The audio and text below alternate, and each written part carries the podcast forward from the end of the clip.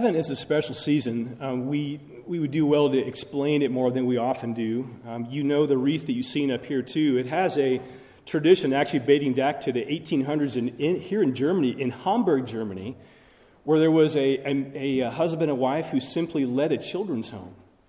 And to be able to uh, explain to the children the significance of Christmas and to help them anticipate Christmas, they found a wagon wheel and in that wagon wheel, they would, on the four spokes, they would light four candles. And the children would say, well, only, four days to Christmas? And the little children said, no. And the, the caretaker said, no, we need, it's actually 20 some days to Christmas. So he put little red candles around the whole wagon wheel to help under, to explain the significance of this Advent tradition. Of course, in Advent, we've been, been, been praying, and, and many have fasted for many years before, way before the 1800s. But this Advent wreath has still taken significance here in, in modern churches today. And today we have the four candles as you see here. We have a prophecy candle, a Bethlehem candle, a shepherd's candle that, ex- that expresses joy. It has the rose color, which Ryan will be speaking about next week, an angel candle of peace, a Christ candle in the middle. So as you celebrate Advent with us, as you slow down, remember first the physical Advent, the birth of Jesus Christ, but don't miss the living presence of Jesus coming to you personally. Personally, personally, and spiritually. That is what Advent truly means. So, with that thought, let's stand and let's sing. Let's sing our first hymn together 245. O come, O come, Emmanuel.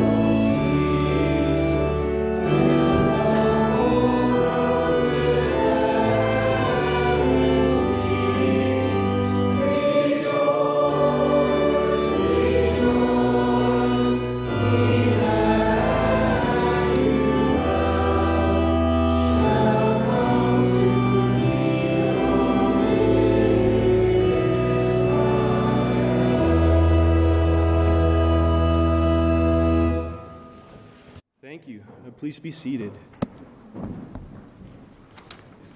Hey, good morning. Welcome. It's good to see you on this uh, truly December day. Thank you for coming and joining us for, uh, for our chapel family worship today. I hope, I sincerely hope that you can slow your pace.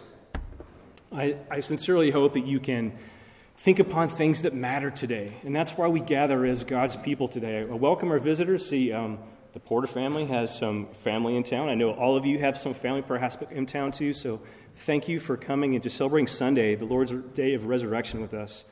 Um, a couple announcements I just want to share with you because it is a busy time of the week, and I want you to remember some important things going up. Um, if you can come tomorrow night, um, where all the bakers are invited, all the good cooks, all the people who love to show other people love by their baking. So, in this room next door, right over here at 18:30 in the evening, Elizabeth and a, and a whole lot of teenagers and some parents too are, are baking and cooking with the intent to give.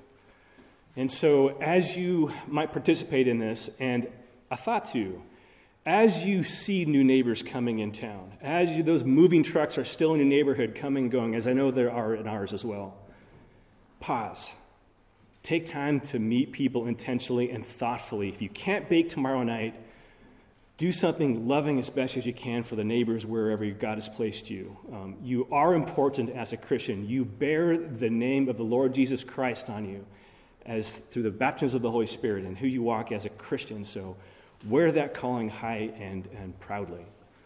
I thought too, if you're a lady and, you, and if you're a young lady, please come out and celebrate what Protestant Women of the Chapel are doing this coming week as well on the 8th, 6 to 9 p.m. over at the Firehouse. Firehouse is this garrison building that's right outside of Panzer. It's right outside the gate. You have to go off post to get to it. It's right along the back fence. Um, but a lot of ladies are gathering, and they're, they're pausing to do what we ought to do in Christmas, and that's sing and to celebrate and to eat and enjoy each other and to have friendships. So, if you can make it, please come to that as well. Also, we've been preparing for Christmas Eve, and we've, we've got some good plans coming in store. So please, please join us if you can. 4 p.m. on Christmas Eve, um, we have some storytellers that will help you understand the Christmas story all the more better. So, so there's that thought. So, with that thought, um, let's stand and sing another song, shall we? Let's stand and sing number 251.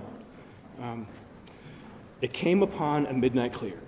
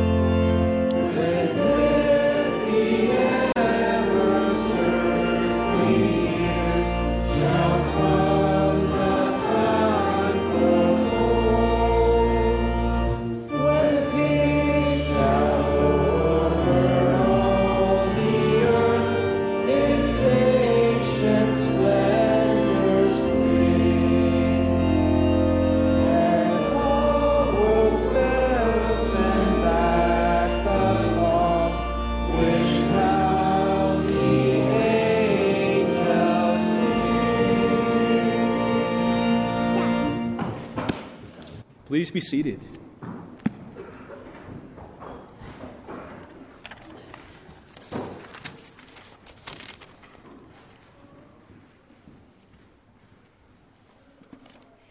Our Old Testament reading is from Isaiah chapter 63, uh, verses 7 through 9. Isaiah 63, verses 7 through 9, and that's found on page 530 of your Pew Bibles. I will tell of the kindnesses of the Lord, the deeds for which he is to be praised, according to all the Lord has done for us.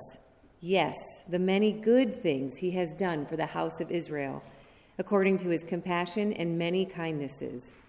He said, Surely they are my people, sons who will not be false to me. And so he became their Savior. In all their distress, he too was distressed and the angel of his presence saved them. In his love and mercy, he redeemed them. He lifted them up and carried them all the days of old. Our New Testament reading is from Romans chapter 15. Romans 15. It's on page 805 in your Pew Bibles. Romans 15, verses 4 through 13. For everything that was written in the past was written to teach us, so that through endurance and the encouragement of the Scriptures we might have hope. May the God who gives endurance and encouragement give you a spirit of unity among yourselves as you follow Christ Jesus, so that with one heart and mouth you may glorify the God and Father of our Lord Jesus Christ. Accept one another, then, just as Christ accepted you in order to bring praise to God. For I tell you that Christ has become a servant of the Jews on behalf of God's truth, to confirm the promises made to the patriarchs, so that the Gentiles may glorify God for his mercy. As it is written, Therefore I will praise you among the Gentiles, I will sing hymns to your name. Again, it says, Rejoice, O Gentiles, with his people. And again, Praise the Lord, all you Gentiles, and sing praises to him, all you peoples. And again, Isaiah says, The root of Jesse will spring up, one who will arise to rule over the nations. The Gentiles will hope in him.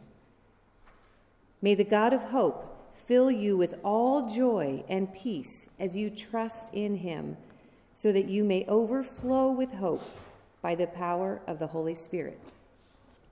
This is the word of the Lord.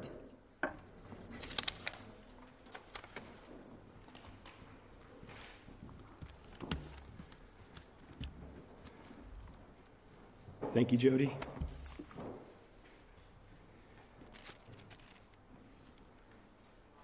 We read um, in Romans today, um, and we also read in Isaiah. I, I want you, I hope us as a chapel that we appreciate the breadth of Scripture that we that we, that we try to read each week too. It allows us to experience the Old Testament and the New Testament. And in our New Testament reading today in the book of Romans, you hear that word Gentiles. And just for a moment, I want us to make sure we understand the gravity of what that words mean. Gentiles means nations. It means the people who were not the Jewish chosen race that God had chosen to be his witness throughout time. And let the thought sink in today that just that all of us who are probably not Jewish here are naturally born in other nations. We are, we are Gentiles in the nation. We are the recipients. We are the, uh, the uh, how do I say it? We are the, we are so thankful that we can be uh, the privilege of knowing God and His Word to in a way that uh, perhaps nations had not done in many years past. So, we as Gentiles, let's stand on the shoulders of the Jewish race that has stand before us and, and and realize the promise has been filled even among us. One last thought, too, as you read Isaiah 2, as we have a time of confession. Notice the words that Isaiah brought out in Scripture the loving kindness, the compassion of God. What a, what a privilege that we can know the true character of the living God by, by reading the Scriptures of old and enjoying his loving kindness. May we May we sincerely take God's character and own it and display it to our community where we live. Let's take a moment of just thoughtful silence together. Confess our sin uh, privately to the Lord, too, but also contemplate on the privilege that we have of being witnesses of the Lord Jesus Christ as nations.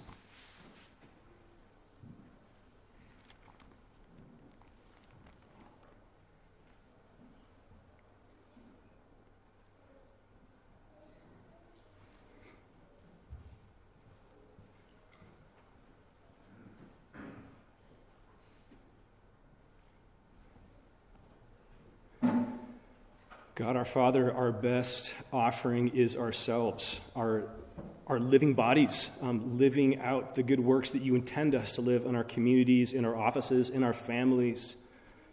Among the most difficult people, Lord, help us be your light. We sincerely desire that this week among, among Stuttgart, amongst this body of Christ. May you use the humble chapel family. Um, here at Patch, the ones over at Panzer, the one at Robinson's that meets too, our Catholic brothers and sisters across the hall. God, use your believers. Use the off post churches. We pray for Trinity, Stuttgart Mission Community Church, uh, Stuttgart Bible Church, all of the, I, the IBC, International Baptist Church. God, use the collective witness of your people this week, and especially this Christmas season, to be, to be ever mindful and intentional, to be displaying your loving kindness. God, the money that we collect today may be used for your good purposes. We're thankful that the money collected last week was spent to the Voice of the Martyrs, at least $600. Thank you for that money. And, uh, and we pray that, uh, that our offering today would be uh, well spent. In Jesus' name we pray. Amen.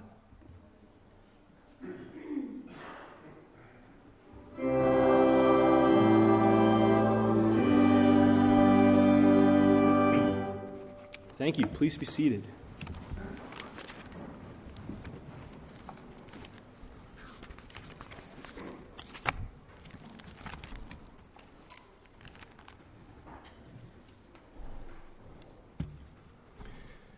We've really enjoyed uh, reading the prayers that you have given us over the last uh, couple weeks.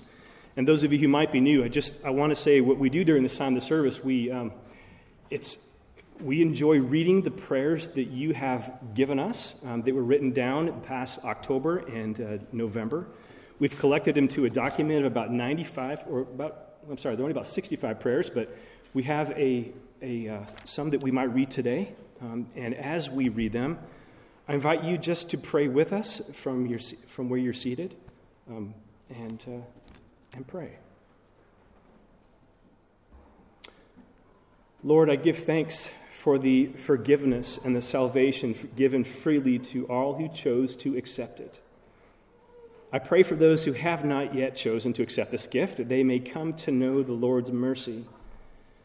Thank you, Lord, for saving me and my sins.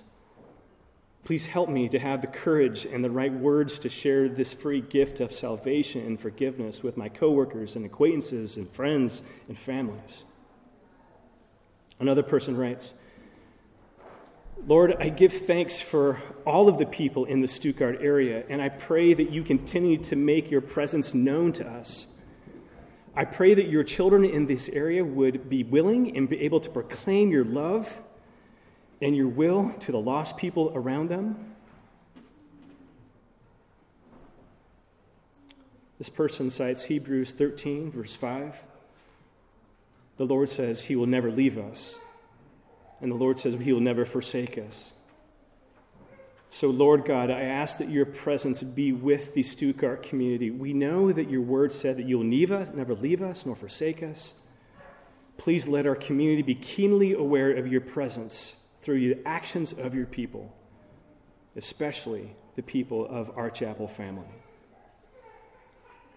A recurring thought in our prayer, isn't it? Just a, a desire to be able to know, um, to know the lost people in our community, to be able to love them well with their action deeds. May that be the true heartbeat of our chapel family this week. I'd also like to mention something interesting. I was thinking about this morning. We have, um, you, we have the privilege of having an Air Force chaplain and a Navy chaplain and Army chaplains here together in one service. It doesn't usually happen that way. And today's uh, sermon will be given by um, a man I hope you get to know over the, well the next couple of years or so while he's here. This is Chaplain Chris, uh, Chris. He's the EUCOM chaplain. And uh, I thought it was just real special that we could share this pulpit together with an Air Force and a Navy chaplain and an Army chaplain together. That's just very rare these days. So, sir, thank you for coming and preaching today.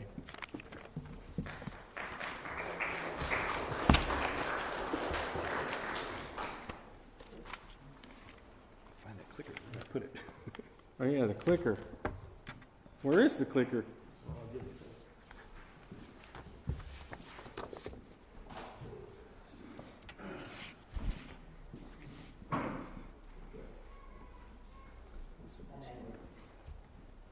Huh? Right here. Got it. Okay, thanks. Thank you. Let's see if the clicker works. There we go. Well, listen to Eric and Ryan. You know, I sure appreciate um, the, the fact that you would share this pulpit with me and uh, to see everybody out there. What, a, what an amazing uh, congregation, community, body of Christ, church. And, and, that's really much more than just the, the worship service, right? It's, it's that community, it's that church that, uh, that our Lord wants to bring together. So, what a joy it is to see you. Uh, we're continuing through the Psalm of Ascents this week, and today we're on Psalm 130. I'm going to read that, and if you'd like to follow along, it's on page 442 in the Pew Bible. And Psalm 130 says, Out of the depths I cry to you, Lord. Lord, hear my voice. Let your ears be attentive to my cry for mercy. If you, Lord, kept a record of sins, Lord, who could stand? But with you there is forgiveness, so that we can, with reverence, serve you. I wait for the Lord, my whole being waits, and in his word I put my hope. I wait for the Lord, more than watchmen wait for the morning, more than watchmen wait for the morning. Israel, put your hope in the Lord.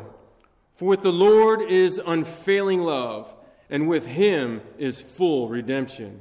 He himself will redeem Israel from all their sins. Amen.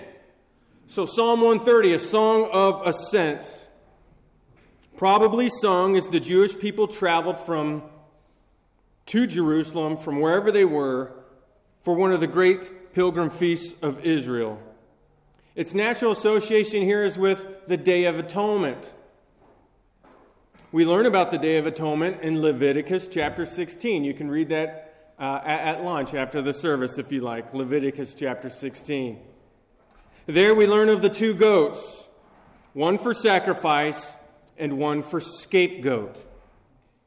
The goat for slaughter is the sin offering, whose blood is spilt on the atonement cover the tent of meetings, and the horns of the altar to atone for the uncleanness and the rebellion of the Israelites, whatever their sins have been. And once the blood has consecrated the altar and made atonement for the most holy place, the tent of meeting, and the altar, the live goat is brought forward.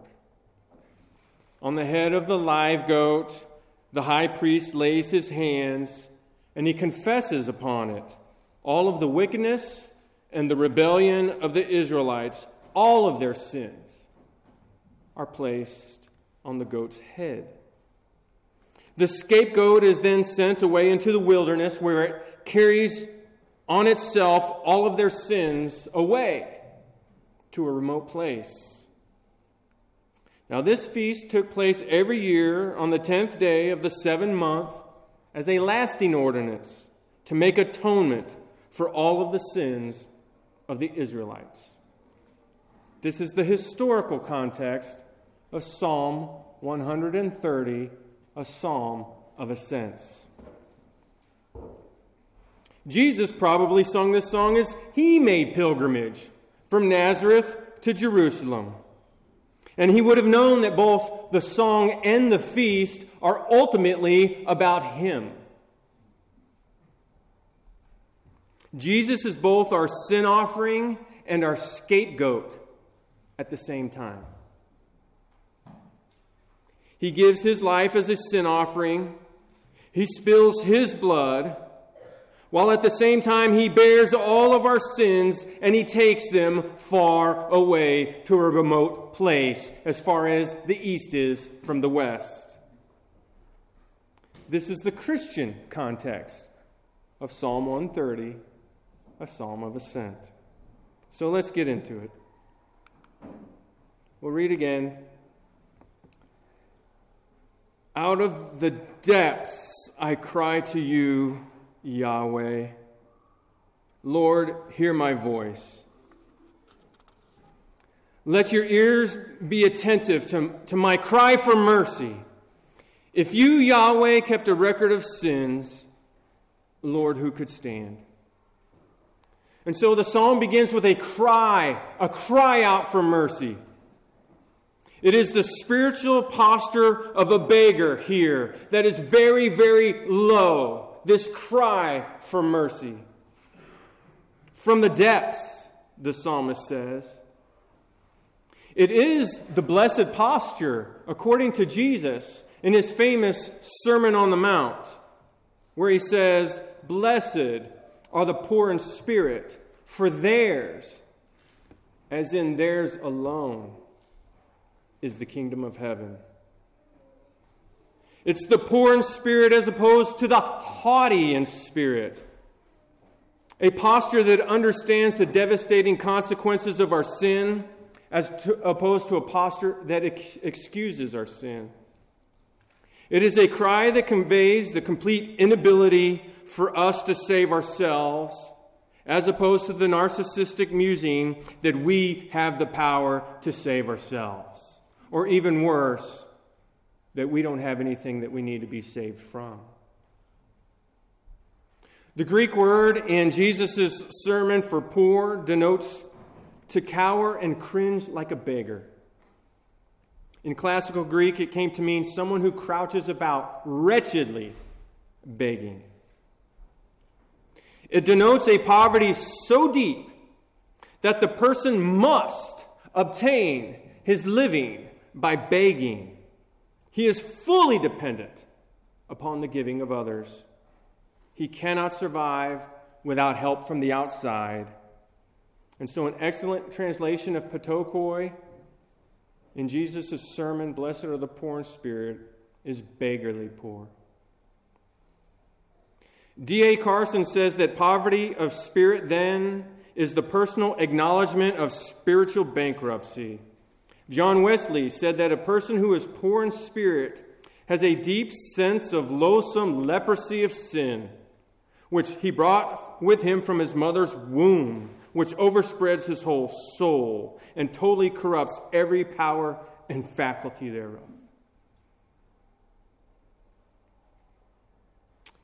It is only from this posture of a beggarly poor, wretched, loathsome, spiritual bankruptcy will our cry for mercy be heard.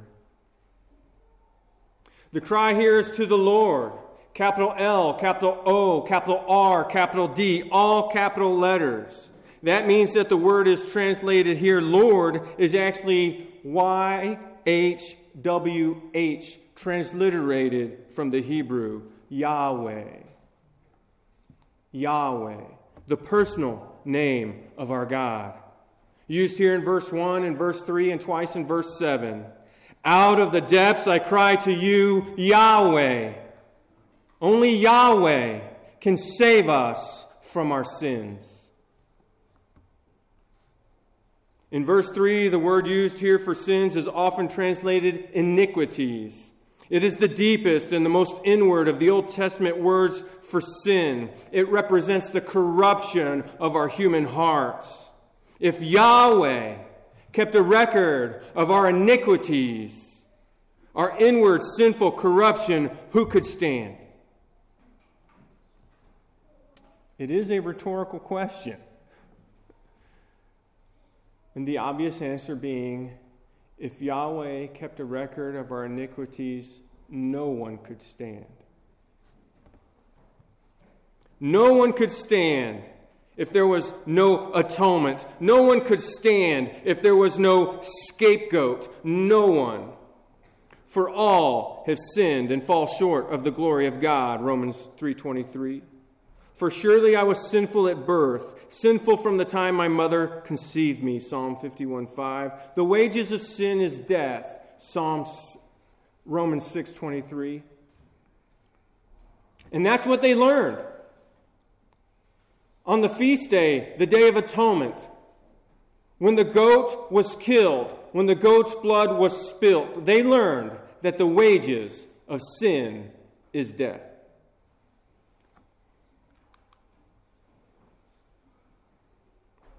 Verse 4 But with you there is forgiveness, so that we can with reverence serve you. I wait for the Lord. My whole being waits. And in his word I put my hope. I wait for the Lord. More than watchmen wait for the morning, more than watchmen wait for the morning. You see, the wages of sin is what the sacrificial goat taught. But with Yahweh, there is forgiveness. And that is what the scapegoat taught. The scapegoat took on the burden of all their sin and carried it far away. But why? Why does God provide the scapegoat? Why does God forgive our iniquities? So that we can misuse His grace as a license for immorality? Ah, He'll forgive us anyway, so why not sin away and freely serve ourselves? Certainly not. Or as the Apostle Paul put it in Romans 6 2, by no means shall we misuse the grace of the scapegoat.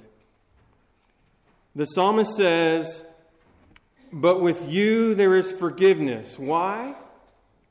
So that we can, with reverence, serve you. You see, we are never only being saved from something, we're always being saved for something or to something. We're not just being saved from our sin, from our depravity, from hell, from judgment, from lostness, from lack of purpose. Yes, we are sa- being saved from all of those things, but why? We're also being saved for something.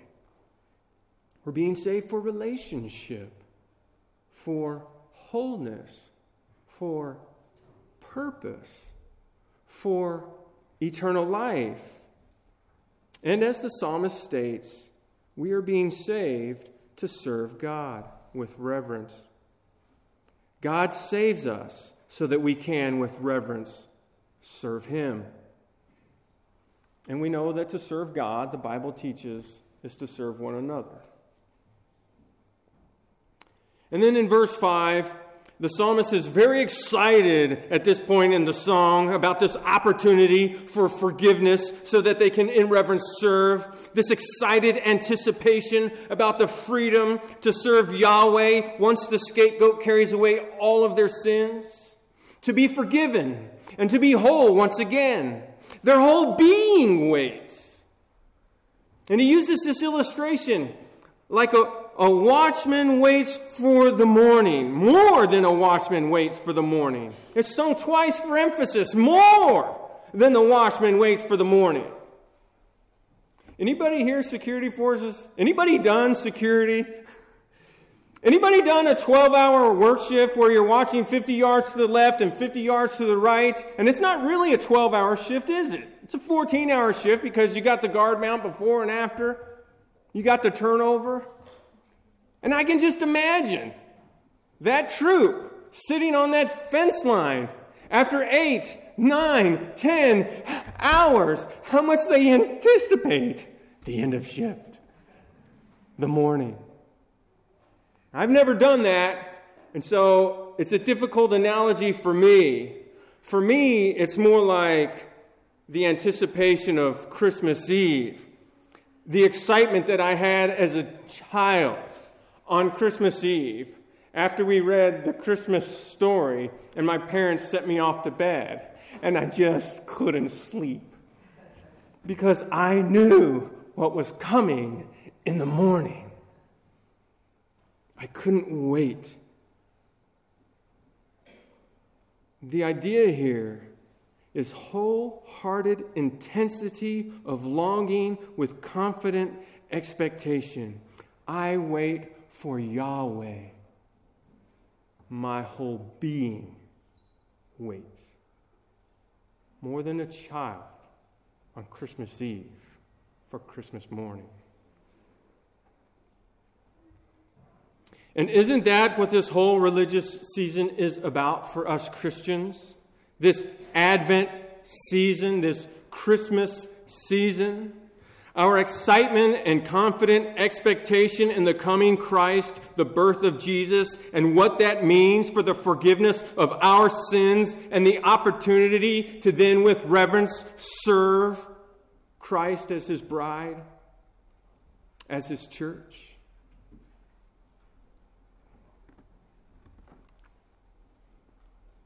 Verse 7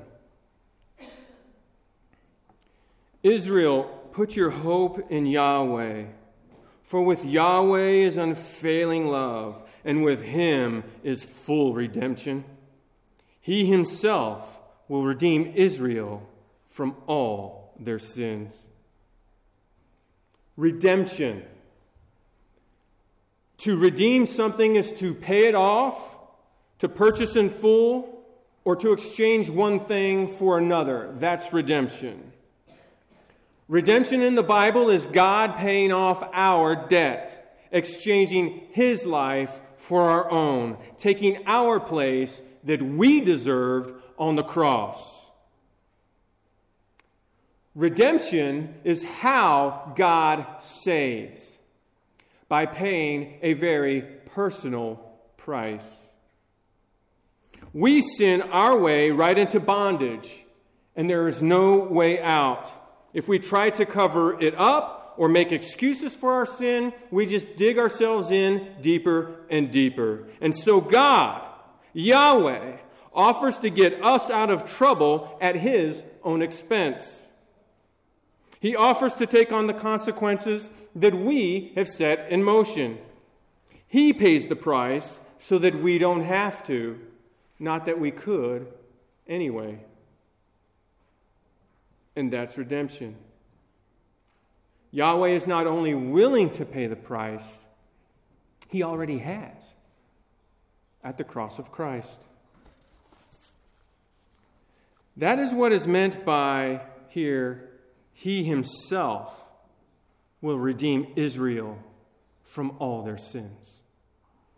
Not a couple of goats but the Lamb of God, Yahweh Himself, becoming both the sacrificial goat and the scapegoat at the same time at the cross of Christ. For Jesus is God with us, Emmanuel. Jesus is mighty God, everlasting Father, Prince of Peace, Isaiah 9 6. It's important to note that God does not redeem us by lowering his standards. God himself pays the price demanded by his own justice and righteousness. Redemption does not come by God's leniency, but by his justice and his righteousness being fully satisfied in the cross of Christ. The Bible says in Titus chapter 2 verses 13 and 14, that our great God and Savior Jesus Christ gave himself for us to redeem us from all lawlessness and to purify for himself a people for his own possession. We are redeemed at a cost to God that we will never fully understand. And the decision confronting each of us is will we turn away from ourselves and our sins and turn to God? New Testament scholar Everett Harrison said, No word in the Christian vocabulary deserves to be held more precious than Redeemer. For even more than Savior, it reminds the child of God that his salvation has been purchased at a great and personal cost. For the Lord has given himself for our sins in order to deliver us from them. And you may be wondering why God sacrificed himself, why it took that. Why did Jesus have to die? And it is because, in matters of true love, there is simply no substitute. No substitute will do. The universe's one true God loves you. The universe's one true God loves you. He's proven his love by coming to earth in the person of Jesus, born in a manger, showing us the way to live a godly life that we may follow, and then giving his life on our behalf. With whole being anticipation, we eagerly await the fullness and final fulfillment of our redemption. Amen for Psalm 130. Now, we no longer gather annually, I don't, for a day of atonement to kill one goat and let another go. If you do that, you might not want to let others know. We don't do that anymore. Those sacrifices could never actually remove our sin. They were just a reminder of the consequences of our sin. So instead, as Christians, we gather as oft we will to celebrate our redemption another way through what is called the Lord's Supper, the Eucharist, or communion. And by our participation in this celebration, we remember the sacrifice of Christ on our behalf to pay for our sins, the sins he bore upon himself, removing them from us and taking them far, far away, as far as the east is from the west, so that we might in turn serve him as his people. So Ryan's going to uh, come up, and he's going to lead us in a time of communion for us to celebrate. As you heard the message today, and I want to provide this opportunity. If you're not a Christian, not sure if you're a Christian, or know you're not a Christian, and you want to know more about that, there are three chaplains here from three different services. Come and talk to one of us after the service. And we'd love to take you to the side and share with you more. Amen. Right?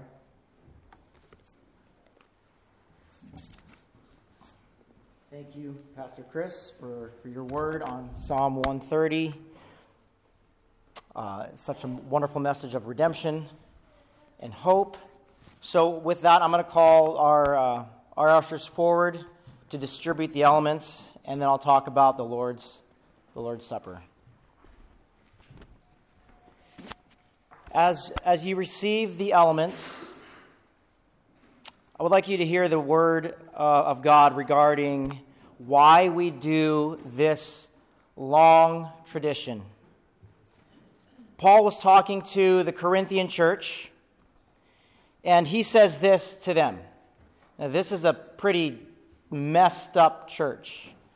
It was a church in a place called Corinth that had a lot of issues and a lot of problems. And he was calling them to remember what the Lord has done. He says this 1 Corinthians chapter 11 and verse 23 For what I received from the Lord, what I also passed on to you. On the night when he was betrayed, the Lord Jesus took bread, and when he had given thanks, he broke it. And he said, This is my body, which is for you. Do this in remembrance of me. And verse 25 says this In the same way, he also took the cup after supper, and he said, This cup is the new covenant in my blood. Do this as often as you drink it in remembrance of me.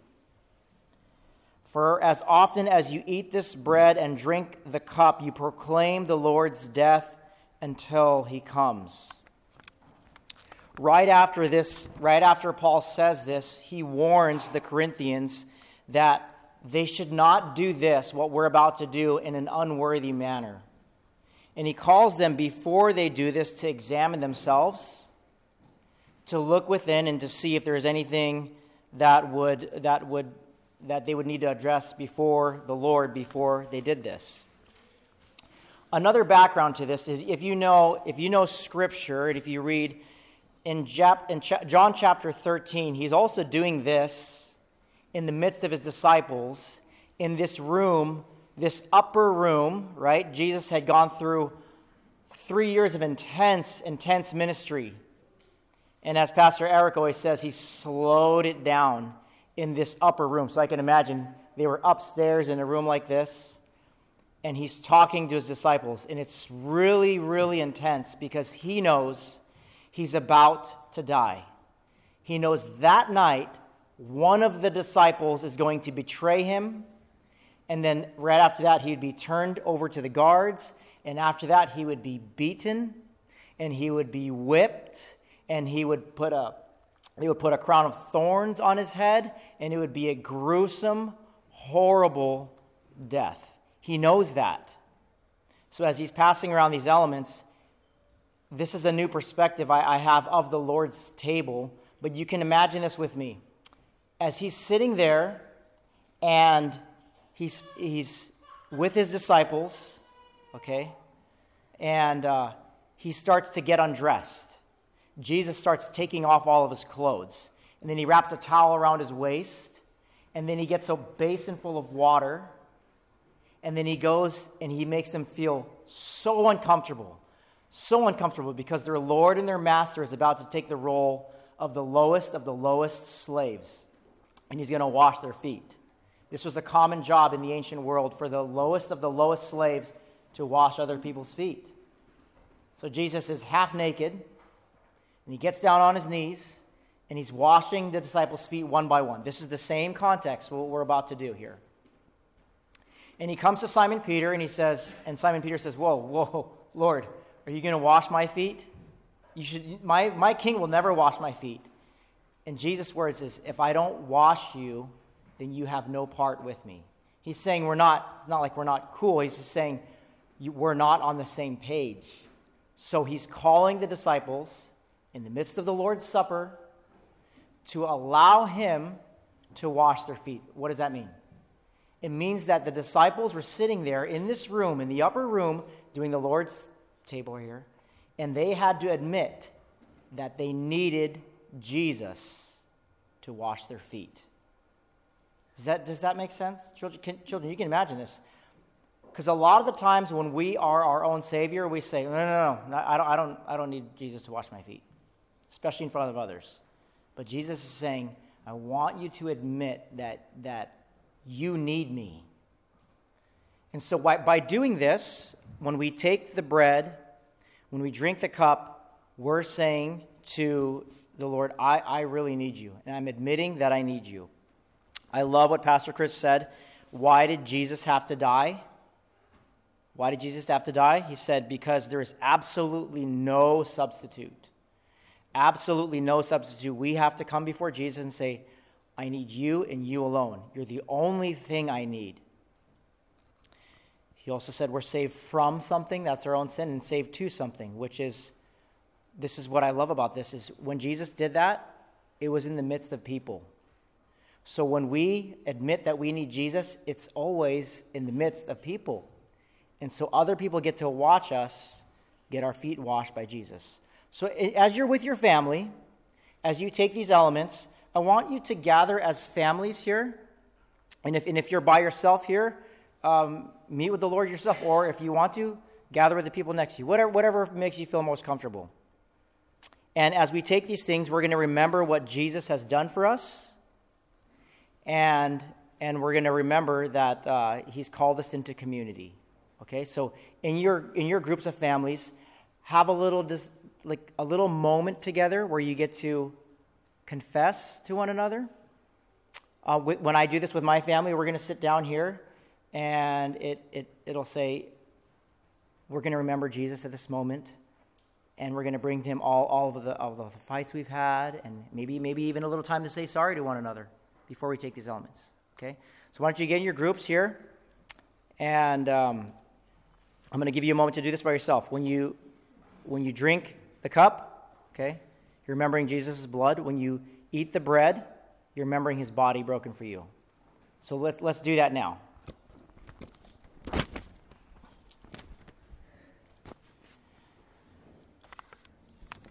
Let's pray. Lord, we thank you for, uh, for everything that you've done for us as our Savior. We thank you for Psalm 130. Thank you for, for taking on the sins of the world, for, for being our sacrificial uh, lamb and, and, the scapegoat. And we thank, we thank you, Lord, that we are saved from our sins, from ourselves. We're saved to uh, do life with one another. We thank you for your body and your blood that reminds us that, that you are our only Savior and no other substitute will do. Thank you for this Christmas season, Lord. We patiently wait, wait for your second return, for that second advent. We do this in your most precious name. Amen.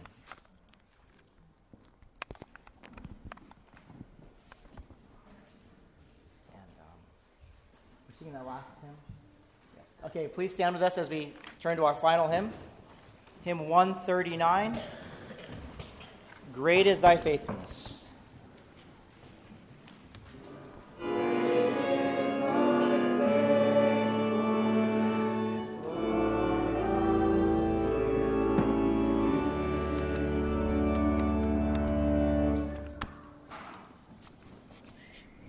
Uh, please receive this benediction from Jude, verses 24. Now to him who is able to protect you from stumbling and to make you stand in the presence of his holy glory without blemish and with great joy. To the one and only God, our Savior, through Jesus Christ our Lord, be glory, majesty, power, and authority before all time, now and forever. Amen. As you go in peace, uh, we also invite you to continue this fellowship next door as we break bread with one another. But go in peace, and we'll see you next week. God bless.